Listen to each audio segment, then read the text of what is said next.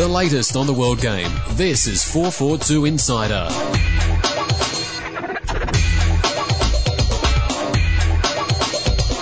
Hello and welcome to this week's 442 Insider podcast. I'm publisher Andy Jackson and joining me as always is uh, editor Trevor Trahan. Hello. Trev, hello. How you doing?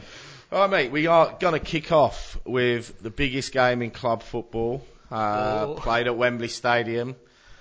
Swansea 4 Reading 2.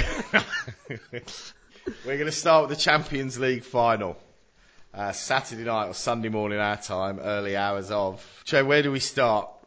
A masterful performance from Barcelona, who, you know, let's be honest, made Man United look ordinary. I mean, they hammered the best side in England by nine points in, in, in what is the best league in the world. Um, and I've, I've watched Barcelona a few times this season play against the sort of lesser La Liga teams and, and hammer them, and me think, oh, La Liga's rubbish and it's got no no depth, etc., etc. But that's what Man U looked like in a final in their own country. Um, yeah, like say, you know, where where do you start praising how good it was? Even at half time, you know, when it was one 0 Barcelona were thrashing Man U one 0 You know, they, they, they were hammering them. You, I mean, United started off quite brightly. Same as last Um, year, about first nine yeah, minutes. Yeah, first first nine or ten minutes, but then, you know, and then sort of uh, Barcelona sort of seemed to adjust slightly tactically with Xavi dropping a little bit deeper. Um, I mean, his stats were just phenomenal. You know, I think Stupid. it was ninety five percent. Um, completion rate, 100 and odd passes. Obviously, he had the assist for the first goal, which was a sublime through ball. Yeah. Um, I mean, what do we say about Messi? I mean, where, where do we start? Um, yeah, well, where do you start? I mean, you start with the fact he's only 23, and what's that, his third Champions League? Um, you easily go on and have six or seven Champions League medals. Um, sparks up the discussion again about if if he's going to go on. I don't think you can say he's the greatest player ever, but if he's going to go on to be the greatest player ever, um, I think it's hard to see, bar a hideous injury which affects him deeply. Um, I can't see anyone stopping him from taking that tag, and I, and I don't think he needs to win the World Cup to get that tag either. I don't think he needs to do what Maradona did in '86. I think that if he plays like that in club football for the next seven, eight years, then he's got that title. Yeah, I mean, you look at someone like Ryan Giggs, who's never played in a World Cup. Yeah, You know, George Best never played in a World Cup. Exactly. Cup. You know, so you don't have to, you don't have to win the World Cup to be a, a legend or, or one of the best players ever. no. Um, I mean, okay, let, let's sort of, from from United's perspective. You know, you, I think you knew that for them to have a chance, they had every player had to probably have the game of their season. Need a lot of luck. They didn't well. do that.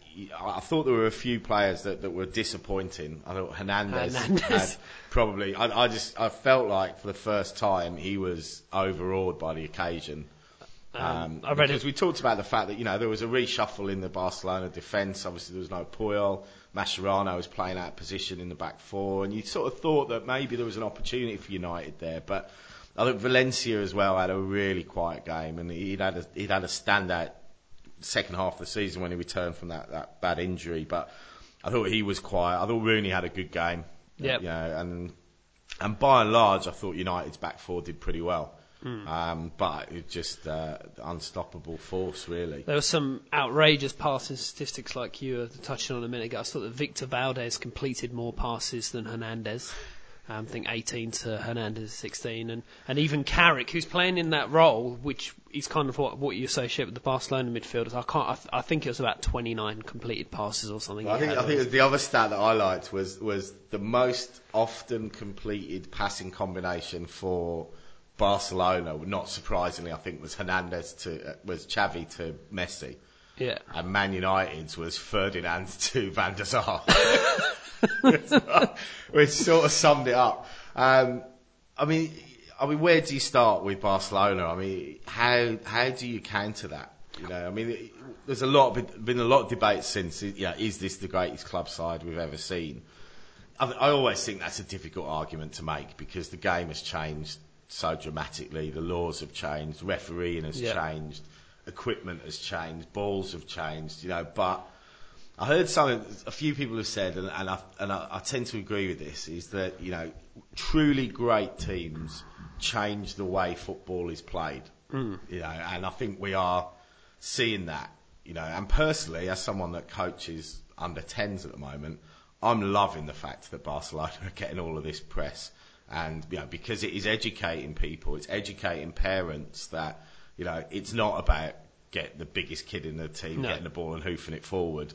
You know, it's about being good on the ball. It's about short passing, and, and it certainly it makes our lives easier as sort of grassroots coaches to, Hmm. to coach that way of playing. Whereas before, you'd sort of go and watch the kids play, and it's like, you know, get rid of it, or what are you doing? Don't, don't play around with it back there. Yeah. I I think what, what's interesting about this Barcelona team is that they they don't have to worry about pandering to who their opposition are. You know, Mourinho is incredible at just changing things around. You know, for who the opponents are, and that's why he's so great. But this Barca team knows that they can show up and on their day are absolutely unplayable. I mean, if I was Alex Ferguson, there'd be no being annoyed at myself because I don't think there was anything he could have done to Yeah. stop that result going that way. And I must say again, you know, let's compare it with with Mourinho and the and the semi final. What was really refreshing about this was, you know, it was the whole build up was very respectful between the two hmm. camps. You know, the game was played in the right spirit. Man United, you know, tried to play. Ferguson kept making positive substitutions. Yeah. You know, he, he, the, it wasn't an ill-tempered game. After the final whistle, to see the Barcelona players applaud Man United, Guard of honour. guard of honour Yeah. up. You know, I just thought it was it was it was a fantastic, you know, real great advert, particularly against the backdrop of everything that's going on in Zurich at the moment. Yeah. For the reason why so many people love this game. Yeah, exactly. And uh, I've read some interesting stuff heading into the game about you know Guardiola and Ferguson. They clearly have a great amount of respect for each other. Um, but when you hear some of the comments about Guardiola and and how different he looks now, hair-wise and greyness of the hair left um, from a few years at Barca, apparently he's he's really under the pump managing that club, and it's really stressing him. And it, it makes you think there's never going to be another Fergie, is there? No, There's I never, ever gonna can be- operate no. at that level for 25 years No. like he's done. You know, but Well, his already, relationship with because didn't it come out in the build-up that he actually tried to sign Guardiola at some point, like Right, okay. 15, 16 years ago from Barcelona, and and and didn't manage it. But um, but I think as well, you know, it just shows that even when you're conquering all that goes before you, playing in a manner that is receiving worldwide acclaim, it is still a hugely pressurised position. Yeah, yeah, which then makes the players that go out on that biggest stage of all and play that game against the best side in England hmm. and don't compromise the way they play, keep playing the way they play, and pass the best team in England off the park is just phenomenal. Hmm.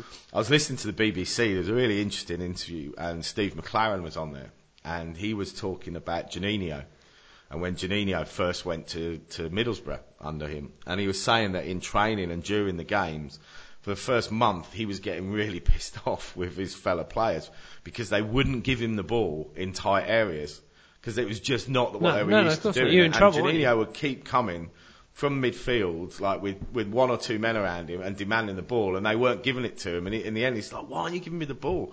They're like, "Well, you've got men on you. We don't give you there. We'll we'll put it over the top." He's like, "That's exactly where I want the ball." He Yeah. said, "When I've got someone close to me that I know that if I beat them, they're out of the game, Hmm. and I want them. Clo- I want the ball close to me. I want the players close to me." And you just see that with the way Barcelona, they're just not scared about getting the ball in any position on the pitch with No. two or three men because they've just, and Messi especially has just got ultimate confidence in his own ability, and Yeah. the players around him have got confidence to give him the ball in those tight areas. Yeah. Um, uh, out of the goals, talking about belting goals as well. I mean, um, you know, Rooney's was the, a cracking finish, but you know, Messi seemed to come out of nowhere. You know, sort of jinxing around, wasn't he, and then got it under Van der Sar. But my favourite was the last one, the Villa Yeah, one. Villa. Like standing start, you know, and just Very little back lift, Yeah. just curled it. Just curled it around Sar, one of the best keepers in the world, full stretch, and just bent it around his hand. It's unbelievable. But also, I think uh, I thought the first one, you know, when you actually, when I saw it the first time, I thought it must have got a bit of a deflection because Pedro, because Oh, yeah, Van der Sar yeah. went the wrong way. Yeah. He sort of went to his right, and the ball went past his feet, and into, and I thought maybe it was one of those where the defenders come in and got a touch. But when you actually look at it, it was actually a really, really clever finish from Pedro. Yeah. Because his shape, as he was approaching the ball, and his body shape was as if he was going to hit it hard and low across Van der Sar, Yeah, and that's what which Van der Sar normally do, read. yeah. And then at the last minute, he just shaped his foot and literally just passed it into the into the goal. It was a phenomenal finish. But also, I mean, let's say, you know, Man United's goal, great goal from Rooney. Yeah. Very difficult, you know, skill to, and and it, bizarrely, that was the only shot they had in the whole game. On target, yeah. I think it was their uh, was it I- their I- only I- shot? I think oh, they, they had had- one attempt, two attempts off target, And, and one on, yeah. no corners, thirty-two percent possession. Yeah, I mean, that's it's a mauling, isn't it? I mean, th- 3 1 flatters them, really. Yeah. And, and we were talking last week, and, and we certainly weren't talking that it was it was going to be like that. I thought I thought it'd be it would be closer, and it might even go to extra time and penalties. But even at half time, you just felt that you know Barcelona were going to come out and steamroll. Yeah. All right. So, I mean, where does this leave the two sides? Obviously, Man United, you know, they're still champions of England. You know, they they lost in the semi-final of the FA Cup. I mean, it's not it's not the end of the world for them. But obviously, since the uh, the final, Paul Scholes has retired. Um, this week, uh, been a fantastic servant of the club. I think it's 16, 17 years. I, I watched. I, I've actually put on our Facebook page. Someone had done a little uh, eight-minute tribute, and you forget just like when he broke through, what a goal scoring, free scoring, attacking midfield stroke sort of second striker he was. You know, Did you see some of the comments from the Barca players after the game? Yeah. About five of them were scrambling to Yeah, try and yeah. get his shot. He's, he's a bit of a hero in the the Barcelona Youth Academy, isn't Well, he? we did that interview with Iniesta. He was uh, he he singled out Scholes as the player that he watched in the Premier League when he was sort of uh, coming to the fore. Um, so where do Man United go from here? Obviously, Van der Sar's gone, Scholes has gone. yeah, I mean, Um, Giggs might have another year. Yeah, Giggs but- maybe one more year. Carrick has probably shown that he's good Premier League player, but not really at that, Hmm. you know, sort of world class level. So you'd probably say they're, they're, they're looking for a keeper, definitely. Um, David De Gea is on again, off again. Man United seem to think they've signed him. The player himself isn't so sure. yeah. Uh, they need a central midfielder, you'd say, wouldn't you? Yeah, almost so. Um, they need the you know Scolty type player, uh, a sort of creative person. My understanding from the Man U youth team is the best since that was it '96, the the Beckham, Yeah. you know Scully, all that lot came through. Um, I reckon a few of them will get a chance. That that they reckon there's three or four in there that will come through and start playing first team football next season. So I think they'll, they'll lean on that a little bit. Um, I think they might spend a little bit more money this summer than they did the previous. Yeah, that's no, another impression I've got. Well, And for the midfielder, there's talk of Sneijder um, and, and also Modric, who Hmm. Ferguson's uh, you know uh, publicly gone on a record saying he admires him as a player, and you'd certainly say Modric could fill that Perfect. Scholes sort of role. Um, Yeah. Whether they can prize him away from Spurs, I've had a twenty dollar bet this morning that will- Modric won't be at Spurs next season. Uh, and the other one that obviously is a rumour is Ashley Young from Villa uh, Yep. for Man United, which you know, obviously can play on either wing or in the hole. Um, all right, and Barcelona. I mean, you know, it's not so much you know where they go from here. It's just can they continue to dominate at Yeah. the level that they've been at for the last three years? You'd say. Well, I think they'll probably go and sign the best midfielder in England in Fabregas. It's, think? well, yeah, I think it it still seems very, very, you know, likely. It, it's no no surprise if he goes, isn't it? It's a bit like the Ronaldo when he, you know, prolonged move to Madrid, but it was always going to happen. So yeah, I, I can see him going, um, strengthening up that sloppy midfield of theirs a, little a bit. Scary thought. But I mean, what so you, we talk? How often do you see with Barcelona? You go, oh, you know, so and so's missing, and you know, Paul's got to play at left back, or- and they're just as solid at the back. Like you know, they, they seem to be able to hold back. It's difficult to know who they're sign. I wouldn't try and improve on Villa. I, I think he's the best Yeah. finisher in the world, um, and he's got those players around him. I don't know. There's not. There's there's nothing really that you need to add to the team. And it's almost like you know, even though he scored goals and obviously he got on, that was his first goal for quite some time. Yeah. And, you know, and he, he's all, you know, this has almost been Villa's settling in season. Yeah. And they've won everything. Yeah, he know, got- he got about He eight- could he could go on and score 40 goals himself next year. Yeah. And they could they could get even better. Yeah, oh yeah, I, I can see them getting better. I think he got about 18 in the league, Yeah. but he regular, and that's what he gets every season. But that's another 20 goal, you know, guaranteed each season from a player like that. And also, uh, you know, it has to be said, like, again, the, the spirit amongst that team, two beautiful touches towards the end of that game and at the end of the game was one was Hernandez, uh, Xavi giving Puyol the captain's armband when he came on Yeah, uh, with like a couple of minutes to go and then Puyol stepping aside to let Abidal lift the trophy. trophy. Yeah, It was just they've got that unit, haven't they? Yeah, there's there's not a lot not to like about Barcelona at the moment. All right, well that's it. I mean that that ends the uh, ended the the European club season, all bar the uh, the playoffs to get into the Premier League, which we will talk about after the break. The July issue of 442 magazine is on sale now. This month you get to choose your cover between the Matildas or the 20 rising stars of world football, including interviews with Jack Wilshere and Neymar, plus a profile on the madness of Mario Balotelli. Elsewhere we name the top five Aussie teen sensations with Kerem Bulut and Matt Ryan interviews. We're in Berlin with Nikita Rukavytsya, plus the 30 maddest refereeing moments. If it's in the game, it's in 442, on sale now. The latest on the world game. This is 442 Insider. Hello and welcome back to this week's 442 Insider podcast. We're going to talk about a couple of games that happened in the last few days. Uh, let's start, Trev, back at Wembley uh, on Tuesday morning our time, Monday, 48 hours after the uh, Champions League final, was uh, what's referred to as probably the second biggest game in European club football. Uh, certainly in terms of a revenue perspective, it keeps going up every year. It- Yeah, it's worth 60 More million more now. each year. Um, but it saw Swansea prevail over Reading. It was uh, it was a cracking match, wasn't it? It was a real see, you know, uh, seesaw battle. Swansea three 0 up at half time. Uh, Reading clawed themselves back into it with two early goals, and then uh, Swansea rallied and uh, and got a fourth, two penalties. Uh, Scott Sinclair got a hat trick. Um, what did you make of it? We watched it in the, in the office, didn't we, in the morning? Exactly, a classic playoff final. Often very, very, you know, high scoring.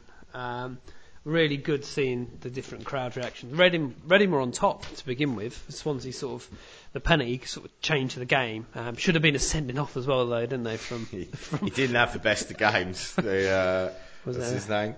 Khizanishvili. Yeah. He didn't, he didn't have the best of games. He Sure. gave away, gave away a penalty, got booked, awful clearance for the third goal, just sort of side footed it back on, onto his own penalty spot. Um, yeah, th- so there were three up, and the Swansea fans are celebrating like that. Reading fans, you know, in the blue wig and the blue face, looking like glum. All of a sudden, two goals, and you switch those emotions around. Swansea looked panicked, you know, crowd-wise anyway, and the Reading were celebrating like they'd been promoted, even though they were, they were losing. Um, really impressive, both teams though. And the standard, and, Yeah. and I'm not saying that in a patronising way either. You know, I'll be watching more Championship football next season, but it's got to be said tho- those two teams were deserving of, of making it that far anyway. Well, there's, a, there's obviously uh, Brendan Rodgers, the Swansea coach, was sacked by Reading after uh, just 23 games in charge back in December 2009. Um, has now obviously uh, got promotion to the Premier League at their expense.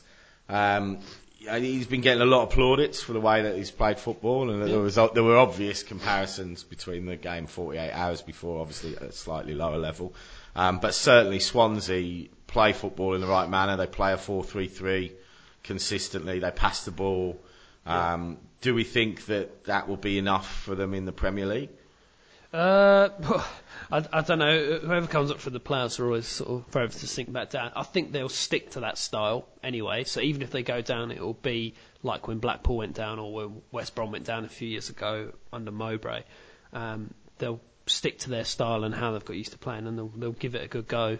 They'll upset a couple of teams, I reckon.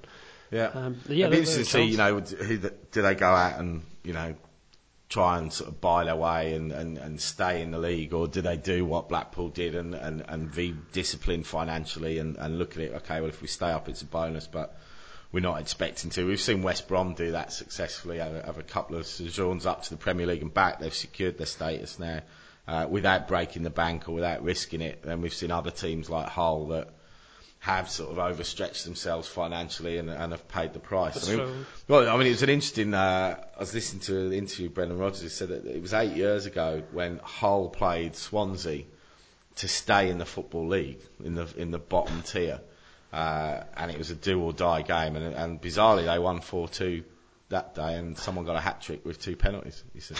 Right, Um, that is strange. But you know, in eight years to have seen both of those sides, you know, we talk about the oh, the romance of football's gone, but in the eight years since that game, both of those sides have been from the bottom tier of English football back up to the, to the Premier League. Mm. Um, so, you know, we're going to see. It's going to be like the 80s revisited, you know, Yeah. with Norwich, QPR, and Swansea all back in the top flight. Yeah, exactly. Yeah, to talk about the, the romance of football. Slight um, digression here, but We're going to get on to FIFA later. Yeah, yeah. No, I, I saw about in the FA Cup final reading a, a certain Australian media outlets tweets about the FA Cup.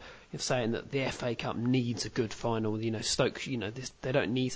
What do you mean need? Like, it's still going to sell out. It's still going to be watched by millions of people around. It's, it, it's not going to go bust if it's not a good final.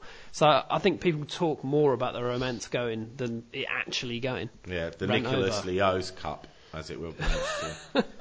um, all right, the other game that happened last night or yesterday afternoon, and, and also credit to Fox Sports for uh, for showing this. It was on live. Um, I didn't manage to get to watch it live. Some of us have to work, but um, I was uh, I watched it last night on uh, I'd IQ'd it. Um, it was a good game. Uh, Olyroos uh, played some sparkling football. First half was excellent. Yeah, I mean the the counter attacking for the first goal was spectacular, um, and you know really good to see passing, fluid football led by uh, Oliver Baz- um, from the Mariners, uh, who skippered the side. But in the end, uh, Japan sort of ran out. You'd say comfortable winners. They hit the post a couple of times and uh, and two second half goals. They got an equaliser right on half time, which sort of knocked the stuffing a little bit out of the Olyroos, I think. And, and they seem to, which is not surprising given the fact that very few of them have played much football in the last month. They seem to uh, to run out of steam a little bit in the last sort of 15 minutes. But there was a lot to like about the way that they played. Um, there Rich was- Nichols especially had a, had a had a very good game. Yeah, I mean, it, it was a good exhibition of football because it was good to see um, not only the Olyroos playing a good style, but that Japanese technique that they've they seem to have mastered, haven't they? And Yeah. particularly all the way through their youth levels um, was good to see in itself. So you know, two youth sides that you're going to hope would produce good, technically strong players for the World Cups, you know, in future years.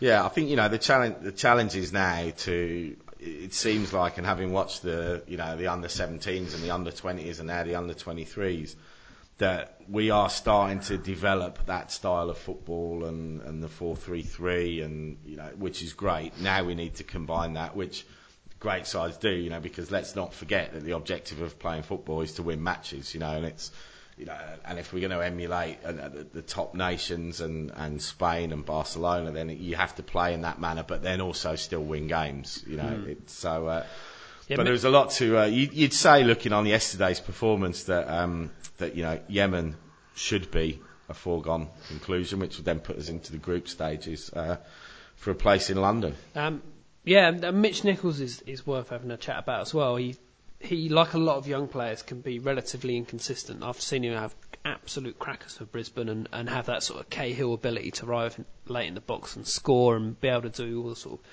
you know short passing game that you need as well. And I've seen him have some really really ordinary games as well. So he's at that crossroad that a lot of young players are at. That if, if he can sort of get that consistency up.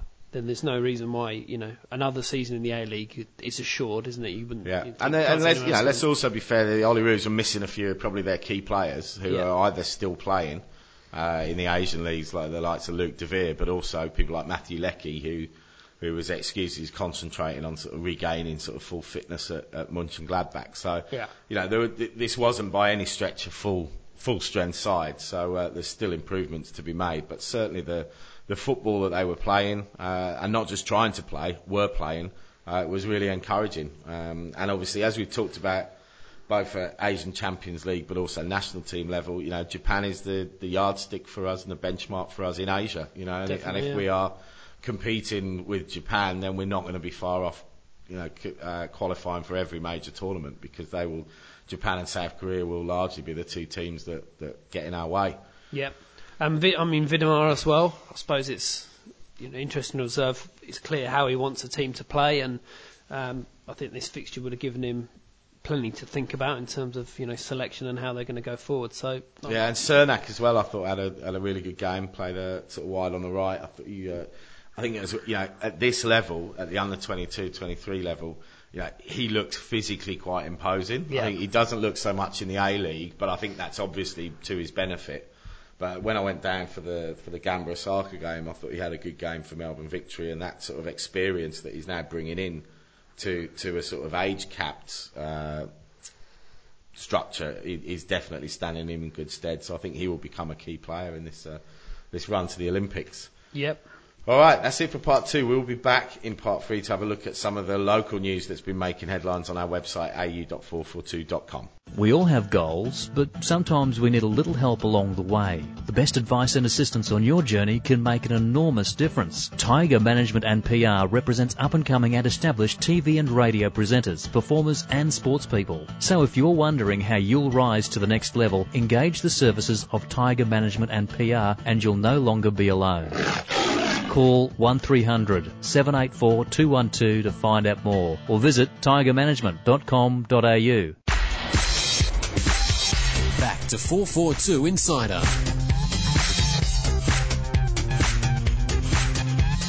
Hello and welcome back to part three of this week's 442 Insider podcast. We are going to turn our attention to home shores and Trevlar, the uh, A-League draw was uh, revealed live on Fox Sports News on Tuesday. People go wild for these draws. Love, love a draw. On Let's get Twitter. excited about playing your week, Yeah, well, at home playing or everyone three away. times. Um, yeah, Lyall Gorman has, has come out and said that he's confident that the sport will take over summer in Australia. Says says the man in charge of Australia's summer sport. Yeah, Alongside I mean, cricket, obviously. Sh- Sheffield Shield's not really much of a competition these days, No. but um, but it will uh, it will kick off on Saturday the eighth, which which incidentally is 24 hours after the Socceroos play on October the seventh. So that could be a nice uh, a nice kickstart to the season. Um, he's also said that you know the, they're working through the final part of the the marketing uh, plan for this year. Um, but he was looking more, you know, he was expecting the spend level to be nearer to season one levels, which was encouraging. Yep. Uh, let's talk about the, the opening weekend. We got a grand final rematch, Brisbane Roars Mariners Suncorp, like that Saturday night. It'll be very interesting to see how many of the 55,000 or 52,000 that were there for the grand final show up again. Yeah. I, th- you know, I think it's certainly going to be a bigger return than they'd normally expect from that fixture. So, yeah, that's they, they normally like to try and do that, don't they? Um, it was it was Sydney Melbourne, Yeah. which is again this season, Yeah. but last season it was the grand final rematch at the start. Um, even though I don't think the attendance was that great at that, was it? No. the, the, the it grand final rematch. So they're obviously going to try it again, convinced that you know that that's what they want. I'm not completely sold on the idea of starting the first game of the season the same as the last game of the previous season. Um, but you know, I guess I, I suppose they're trying to keep momentum. But Well, the opening round fixtures are the Jets versus Hearts at uh, Ausgrid Stadium, as it is known now. Um, Victory hosts Sydney at Etihad. Brisbane Roar hosts the Mariners at Suncorp. Gold Coast United uh, host Wellington at Skilled Park. And Perth Glory host Adelaide at NIB. Now, one of the uh, weeks that was uh, focused upon uh, was the Marathon Wednesday. We need to Yeah. come up with a game. What could it be? What goes with Wednesday? Wicked Wednesday. you know. Win at all costs Wednesday, um, which is when there will be five. It's Wednesday, January the 4th, I believe, and there will be five back to back games. I don't. I like it. it- Why is it good though? I needed it it's explained to 11 me. hours of football. Yeah, for us. What's not to like? Well, some people will be at work. Yeah. Some people will be watching the cricket. Kids will be off school. Um, yeah, the kids will be off school. No one will take them to the game. But uh, it's an excuse to go to the pub For us, it's midday great- it's great and us. leave at midnight and call it work. yeah, exactly. We love it. It's like we've arranged that week, but you I know, think we need to have a party. I I'm, we I'm calling it now. I'm calling party Wednesday the 4th of January. We will find a venue. yeah. I'm even. I'm going to call it the Leo Sayer. It's the 442 Leo Sayer, the all dayer. That that reference would go might- down well with 18 year old Australians. We might even see if we can get him over. He lives over here, doesn't he? I might see if we can get him down. Oh my, that would Could be you imagine? that would be the most incredible event.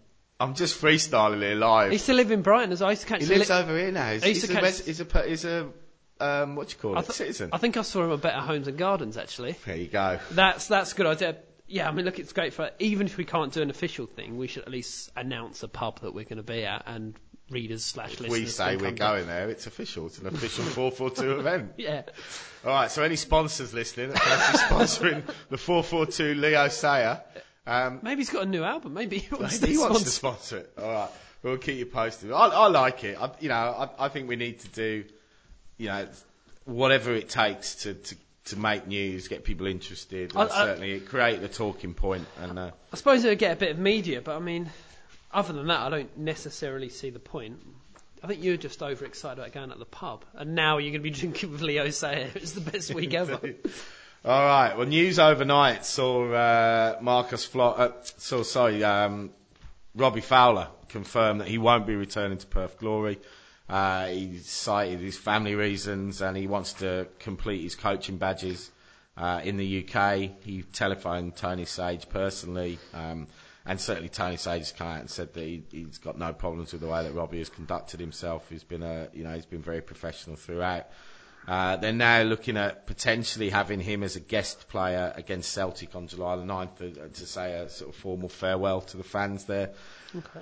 I mean, let's. I mean, let's let's look back on his time here. Um, I sort of get the feeling that it could have been so much more. Hmm. You know, two seasons of Robbie Fowler when you know he could still play. I just, I don't know, and I, and I don't mean this to be disrespectful to, To you North to. Queensland or Perth, but I sort of think maybe if he'd had two seasons at Melbourne or Sydney, and certainly Sydney could have done with a little bit of a star factor over the last two seasons, that, that we might be looking back on Robbie Fowler's stay here with a bit more. Uh, I think so. yeah, it certainly would have had a bit more of an impact. But um, We saw the statistics, didn't we, after the first season, the, the Fury season, how much bigger attendances were when Fowler was in town. Yeah. Um, you know, we went to the, the Sydney game where he scored that outrageous goal, 1-1 nil, surrounded by Liverpool fans. Um, yeah, it, it, feels like it, it was good. It's positive that he came over, but it, at the same time, almost a little bit of a missed opportunity. yeah, okay. Uh, Marcos Flores. Um, bit of an interesting one. This has come out in. Uh, I don't know if in this has got lost in translation. This Yeah, he's vowed to stay in the A League, but has said that um, he's challenging rival clubs to beat the beat Adelaide's best offer. Adelaide are, are rumoured to have offered him a three uh, three hundred and thirty thousand dollar a year marquee deal if he stays with the club. Um, Victory are one of the teams that are supposedly looking to swoop. Um, having freed up a visa slot with the departure of uh, Marvin Angulo. What do we make to this? Um, yeah, like I said, I'm not entirely sure if it's it, you know, because he's very articulate and he's clearly very bright, um, and he's quite, um, what's it, quite, he's very respectful as well of the club and the league and and everything about it. We um, heard him speak at the Johnny Warren Gala dinner recently, um, and we he was, you know, he was excellent then. Um, so I'm not quite sure if it's as crass as it sounds, where he's kind of thrown himself open, you know, whoever can get the most amount of money. Some of the comments in this story always makes me laugh about, God, why are you being so tight, Adelaide? Just give him 700 grand. I was like, No, you give him 700 grand. Like they have to realise that, you know, you you you can't just. That's the problem sometimes with football fans. It's such an emotional sport that you think that everyone who's got money should just be throwing money in your club. You know, if if, if they can't afford to pay him more than you know what they've offered him, then they, they then they can't. Yeah. Well, I mean, I guess on the plus side, it seems like Marcos Flores will be staying in the A League, which looked in doubt at some point. Um, If he goes to victory, then what they got Allsopp, Thompson, and himself, player front three, useful. yeah. Uh, Alex Brosque has, uh, seems to be enjoying life in Japan. Settled and, a um, bit, isn't he now? Yeah, said he want, he's, you know, he's enjoying his time there. He's been scoring goals, wants to uh, remain there. I mean, is this good news for the Socceroos? He's obviously in the squad. Yeah, this yeah. weekend? I, I think he'll always be a slight fringe player. I don't think he's, you know, I can't see him starting at World Cups or anything like that. You know, he's 27, so he, he's sort of a, the next three, three and a half, four years or whatever you are, are going to be his best. Um, as long as he sort of keeps that pace. I watched his goals that he scored recently, and, and, and yeah, it was a, a good finish at the back Yeah. post and stuff. So, yeah, like I said, I, I think he's Could someone be a that. J League strike force for the Socceroos. Yeah. With, uh, with Josh Kennedy and Alex Brosque. I mean, they wouldn't be a bad front two. Be interesting to see. Yeah. Uh, another player looking to establish himself in different circumstances uh, is Rhys Williams. Uh, he's been called up for the first time in almost 12 months. Uh, still only 22. Yeah. So, you know, I mean, it'd be interesting to see when he's 23, but he could still be an, an Olyroos player.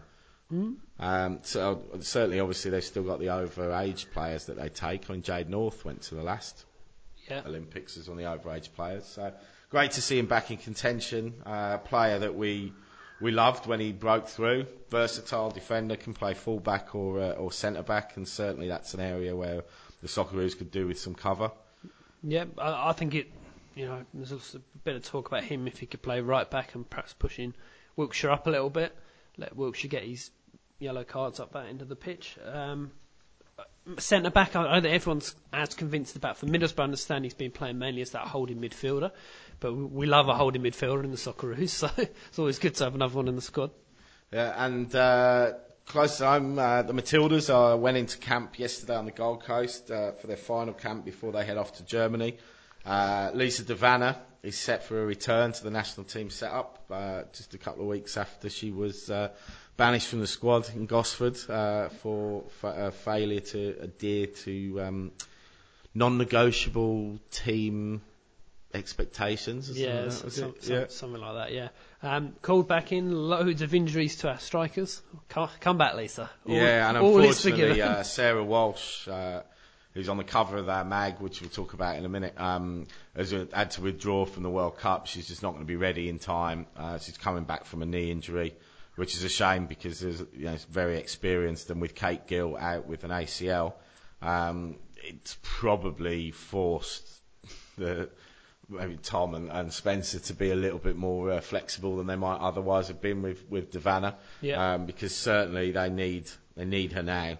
Uh, so um, be, it's good that she's back in the fold. So Trev, let's stay with the Matildas. Let's talk about the new issue. Yes. Uh, on sale yesterday.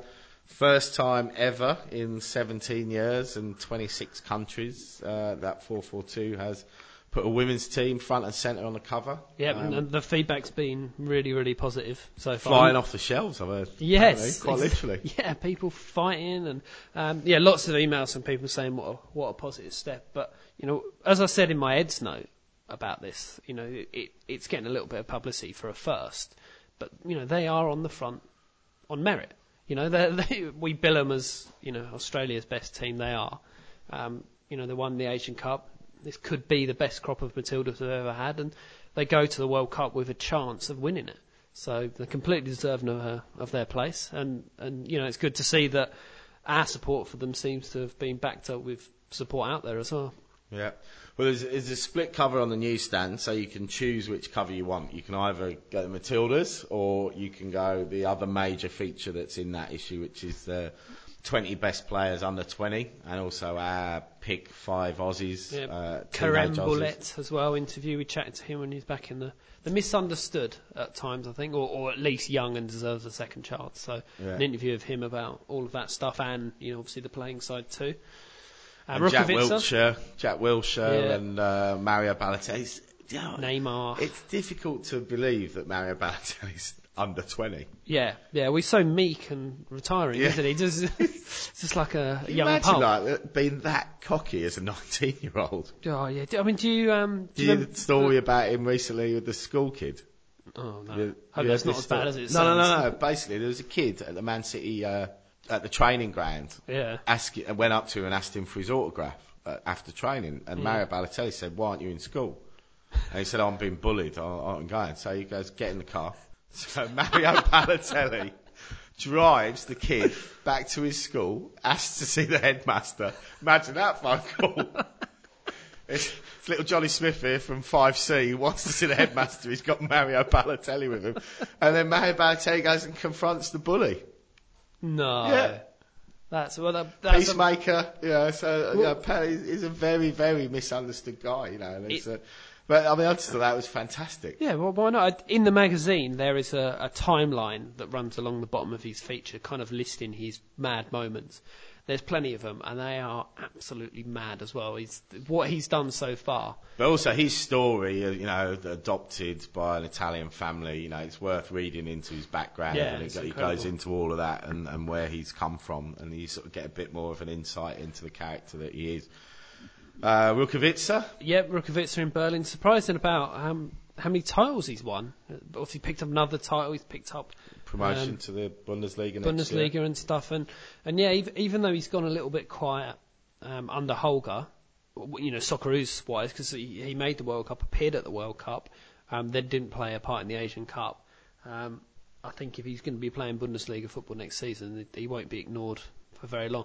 I mean, it was you know interesting to, to sort of catch up with him. He sort of divides people a little bit, doesn't he? He's got blistering pace, but then some people say that that's all he's got, Yeah. um, which I think sells him a bit short. Yeah, Um, and certainly you look at his stats, and uh, he, he was an assist machine in Berlin's uh, Yeah. promotion and was a regular, pretty much permanent fixture in the starting lineup. So, and, you know, and he talks about how fantastic it was their last home game, playing in front of 70, 80,000 people at the Olympic Stadium Yeah. in Berlin. You know, it's. Uh, and you'd imagine that, that he'll be playing in front of 50, 60, 70,000 people every week in the Bundesliga, which can only be good for uh, for Socceroos. All right, well, it's on sale now, so go and get it. And as, if you've got an iPad, if you're one of the uh, iPaderati, um, you can download the issue for free. We're making it free this month. So uh, get to the App Store, type in 442, and you can get the Matilda's issue for free with loads more photo galleries of the girls. Videos. Uh, Curver, skills videos, um, Cheryl Salisbury's career in pictures. pictures, yeah, um, Matilda's videos, and um, a video of the the 31 0 you know, flashback from 1HD on the 31 0 victory over American Samoa. Brilliant. So get into the news agents or onto the App Store and pick up the latest issue. We'll be back in part four to discuss predominantly what's been going on in Zurich uh, over the last few days with the uh, FIFA elections or non-elections. So, so, so join us after the break. The July issue of 442 magazine is on sale now. This month you get to choose your cover between the Matildas or the 20 rising stars of world football, including interviews with Jack Wilshere and Neymar, plus a profile on the madness of Mario Balotelli. Elsewhere we name the top five Aussie teen sensations with Kerem Bulut and Matt Ryan interviews. We're in Berlin with Nikita Rukavytsya, plus the 30 maddest refereeing moments. If it's in the game, it's in 442, on sale now. The latest on the world game. This is 442 Insider. Hello, welcome back to the final part of this week's 442 Insider podcast. Now, we are going to turn our attention to the uh, FIFA presidential elections, which were concluded yesterday with the only candidate, Sepp Blatter, re-elected for a fourth term with The- the- 186 the best candidate. votes out of uh, 203 votes were cast, um, 17 uh, was spoiled or ab- abstentions. Um, it did not. The abstentions didn't count against as votes against Blatter. Yep, good. But with only one name on the voting paper and a photo of just Sepp's name on there, it was impossible to register a protest. seems um, fair. It seems fair. I mean, if you looked at this as a non-footballing outsider, Yeah. you'd go, okay, so someone finally challenges the president a week before the elections. That challenger is embroiled in a in a corruption and bribery sting. Uh, he's then suspended for a month, Yep. just long enough to take him out of action Yeah. uh, to allow the president to be elected unopposed with no other candidate Yeah. if this was a country, we'd like um, we'd be sending troops over. Yeah. We would. Yeah, exactly. I loved um, Henry Winter, as also a former 442 columnist. Did you see his comment about Sepp Blatter? He said that Sepp Blatter is the, the black box of the football world, as in he'll survive anything, no, no matter what.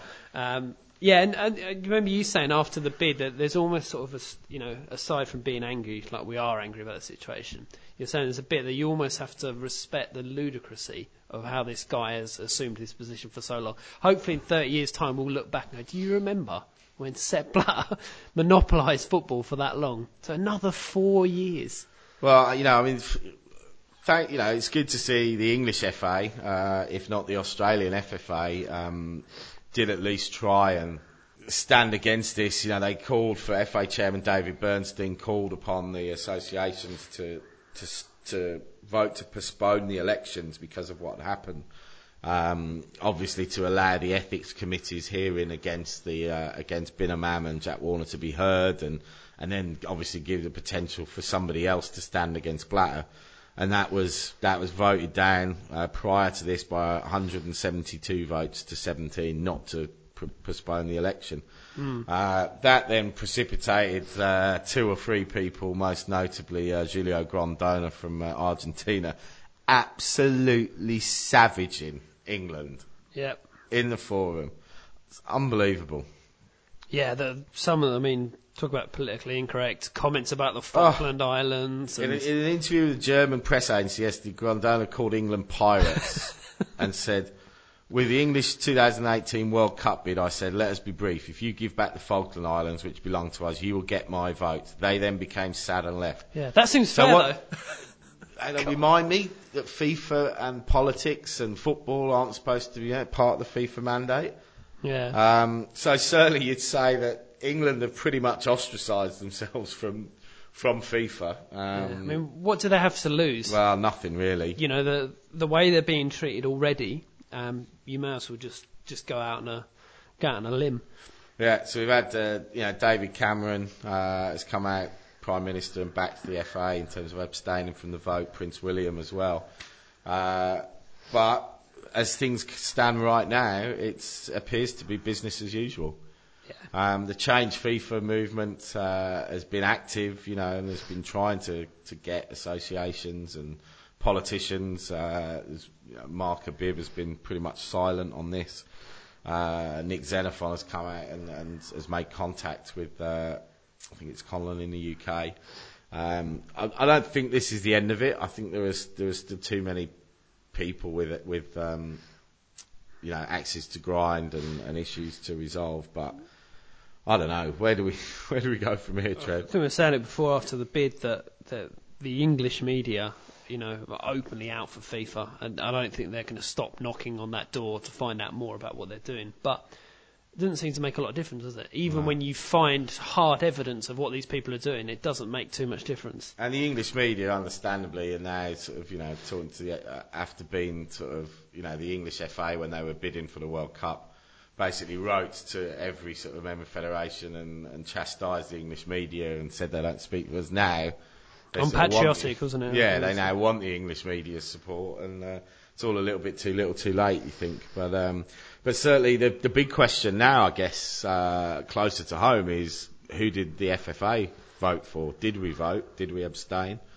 Um, whether they'll reveal that, I don't know. No, Um, they don't have to do this. So We should ask the question though. We'll ask, yeah. Um, I, I don't know. I, I think that they're, Australia are probably realistic about where their place is within FIFA and where their current standing is. And I think the challenge before we even consider bidding for another World Cup is that we need to be more involved. We need to be more in FIFA circles rather than just showing up and, you know, going, oh, hi, can we have a World Cup? Um, so I, I think that we'll probably play on the side of FIFA for as long as we can. I you know, the English FA is in a slightly different situation in terms of you know standing. You know, they're they're behind the biggest and best league in the world, um, and historically massive sort of depth in football. So that's a little bit different to Australia being able to come out and sort of you know make any waves. Yeah.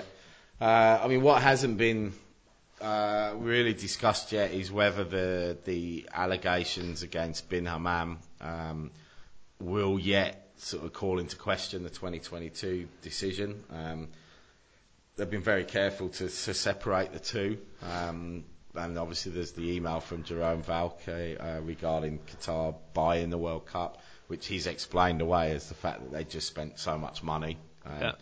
you know, lobbying all the people, which I, I suppose is a convenient get out, but I think we all, you know, it's not difficult to uh, to see what he meant by that. Um, so we we still don't know where 2022 stands. Uh, I guess in the coming weeks, Sepp with his uh, mandate to clean up FIFA and be more transparent. Well, let's see.